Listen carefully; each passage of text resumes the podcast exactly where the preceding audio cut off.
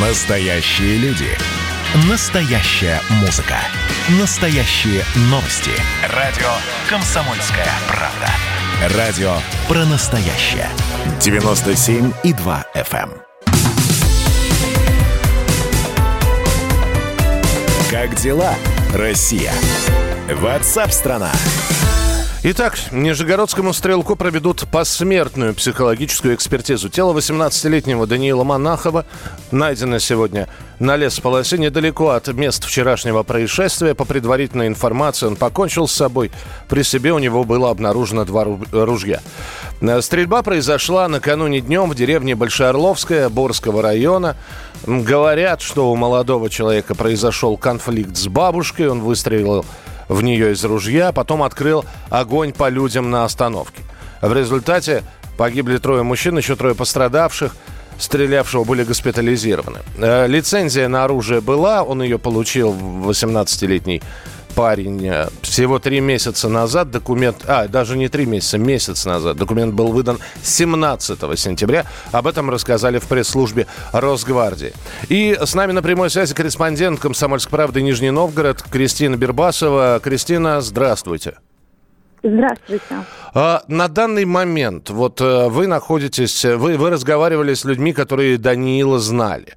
А, и вот то, что я успел прочитать, то, что наши журналисты, вы в том числе, успели обнаружить, выяснить, что был неконфликтным, спокойным молодым человеком. Это так? Вообще все местные жители отзываются достаточно положительно как о семье, так и о самом мальчике. Говорят, действительно, он был спокойным. Приезжал сюда не так часто по сравнению с тем, как приезжала его младшая сестра. И в целом проводил все время дома, говорят, сидел часто за компьютером. И также любил проводить время со своей маленькой собачкой, то есть очень ее любил. И в целом, ну, с какой-то молодежью здесь в селе он не общался. Угу. Ну, то есть были обычные такие увлечения подростка, который, в общем-то... Но он, он домашний или он все-таки уличный? Знаете, как бывает, ребята на улице растут, да, и компьютеры это постольку поскольку. Или он все-таки сидел дома по большей степени?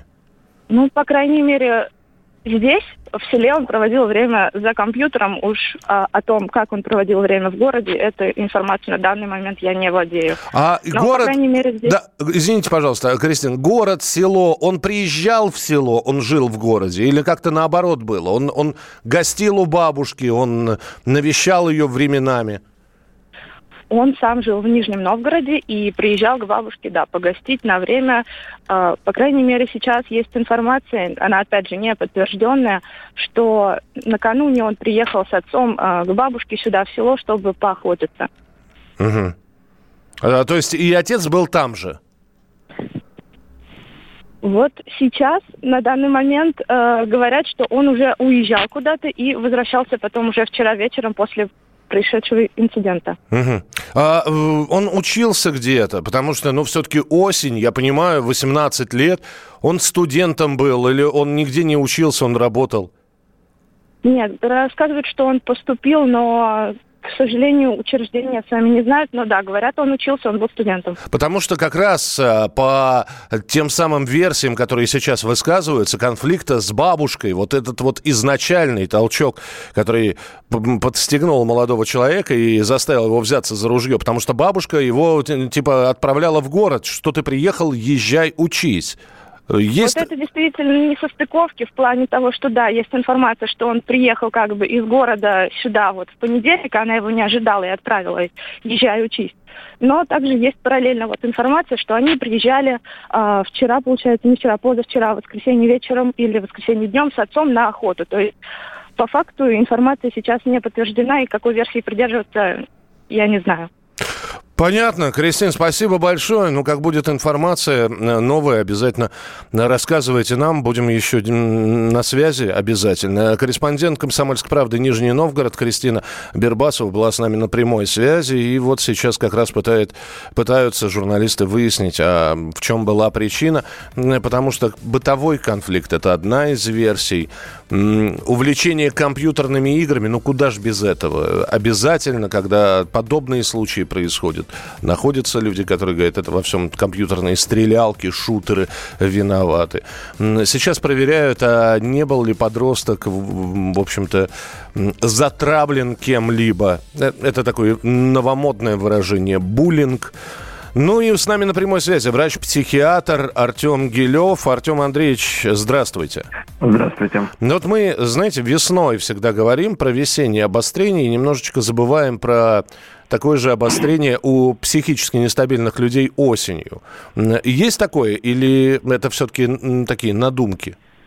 А нет, э, есть заболевания, которые у людей протекают с сезонностью. Она может быть разная, она может быть как э, летний, зимний, но чаще всего весенний-осенний период, да. А, когда говорят о каких-то тревожных звоночках, э, я здесь прочитал ваших коллег, которые стали комментировать произошедшее, и они угу. говорят, что вообще вот ни с того, ни с сего это не происходит. Бывают, ну, конечно, в, в, в психиатрии, там, я не знаю, спонтанные самоубийства, когда человек встает из-за стола и уходит и сводит счеты с жизнью. Бывает такое, но это редкость, как правило. А когда какая-то внутренняя ярость кипит, это все равно заметно. Это правда? Э, если, конечно, у человека какие-то есть э, особенности э, эмоциональные, которые могут все сглаживать, то может это быть и незаметно. То есть, например, когда у человека имеется эмоциональный дефицит, или личность такая, например, ближе к шизоидному складу, то эмоциональность может быть не видна. Это такие вот, называют, холодный человек. То есть у него эмоций вы вообще не увидите никогда. И этот человек абсолютно нормально может, там, я не знаю, сходить на медкомиссию и получить справку на владение охотничьим оружием. Ну, у нас, э, я же не говорю, что человек этот э, чем-то болен. Я говорю об эмоциональности. То есть именно вот если у человека вот эмоции ближе к шизоидному типу личности, то это не болезнь, это просто эмоции его. Это же не говорит ни о том, что он э, будет вести себя неадекватно. Я угу. только об эмоциональном уровне. Я, я понимаю, просто я к тому, что вообще все это можно скрыть. И с виду никогда не подумаешь, что в тихом а, омуте.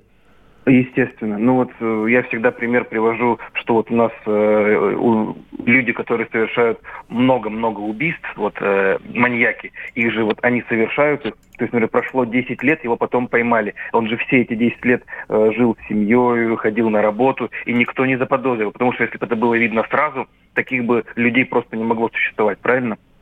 Ну да, здесь с вами сложно поспорить. Э, того же самого Чикатила, тихого и мирного, в, в быту искали крайне долго. Спасибо большое. Артем Гилев, врач-психиатр, был с нами на прямой связи. Мы продолжим эту тему через несколько минут. Как дела, Россия? Ватсап-страна! Продолжается прямой эфир радио «Комсомольская правда». И еще немного поговорим все-таки об этом происшествии в Нижнем Новгороде, где 18-летний молодой человек сначала вот повздорил с бабушкой, выстрелил в нее из ружья, потом открыл огонь по людям. А, и в итоге его сегодня утром, а, тело Даниилы Монахова, нашли в лесополосе. И вот сейчас пытаются понять, а что же послужило причиной, а что же послужило первоначальным, тем самым побудительным моментом, когда человек схватился за ружье. Были ли какие-то тревожные звоночки? И «Комсомольская правда» пообщалась с близкими Даниила Монахова. В эксклюзивном интервью «Комсомольской правде» родственник стрелка Сергей Монахов рассказал, что э, парень умел обращаться с ружьем и увлекался охотой. Ну, так-то вы странностей никаких за ним не замечали, да? Нет, он все время тихий, спокойный был. А откуда у него оружие, не знаете? Да как он, это у него официальное разрешение. А зачем, ну, то есть он не говорил, зачем ему оружие? На охоту ходить, он на охоту ходил, на уток. Он раза два-три на охоте, наверное, был всего. Все у него по закону было. И охотничий билет у него был, и все, и все по закону. Вот родные также гадают, что могло подтолкнуть этого молодого человека на хладнокровное убийство. Еще один родственник, Даниил, двоюродный дядя Андрей, рассказал «Комсомольской правде», что семья у парня хорошая и вообще никаких проблем не было. Просто так-то он вообще спокойный был, я не знаю. Ну, тихий парень, вот не знаю из-за чего даже. Семья у него хорошая, и мать, и отец работают все оба. Мать там менеджер по продажам, а он где-то там на складе работал. А это единственный, да, ребенок у них? Нет, младшая у него сестренка, Это, конечно, шокировал, я вообще в шоке был. Говорят, что у него еще инвалидность была у, вот, у Данила. Что-то у него там сердце, да, еще что-то. Ну и самое главное, что родственники ближайшие, не двоюродные, не троюродные, а ближайшие, они просто убиты горем. А, тот самый а, отец Даниила Михаил, который также приезжал а, в ту самую деревню, где все случилось, приезжал поохотиться, он просто убит горем. Комсомольская правда, я с вашими родственниками разговаривал, они сказали, что... Давайте, я не могу разговаривать. А Там когда, вообще- когда вам можно позвонить? Не знаю, когда, не сейчас, не в ближайшее время. До свидания. Будем дальше следить за развитием событий. Итак, я напомню, что Нижегородскому стрелку проведут посмертную психологическую экспертизу. Э, Сам он покончил с собой, ну а после его действий накануне погибли трое мужчин, еще трое пострадавших госпитализированы. Их состояние остается средней тяжести. Будем следить за развитием событий. Оставайтесь с нами, чтобы ничего не пропустить. Радио «Комсомольская правда».